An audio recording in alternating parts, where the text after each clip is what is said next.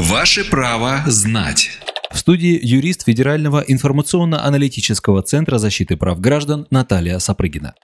Наталья, у нас вопрос из Перми. Я являюсь собственником аварийного жилья. Администрация предлагает его выкупить. В связи с этим мне интересно, будет ли включена в размер выплаты за квартиру еще и стоимость земельного участка.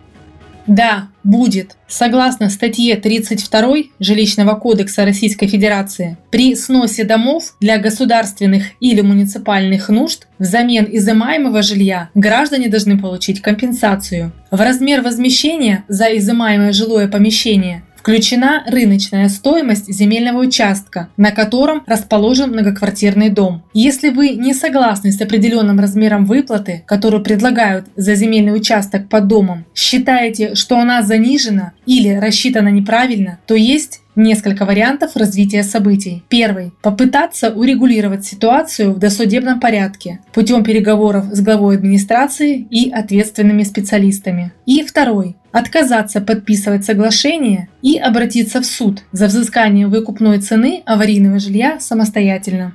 Правовую справку дала юрист Федерального информационно-аналитического центра защиты прав граждан Наталья Сапрыгина. Ваше право знать.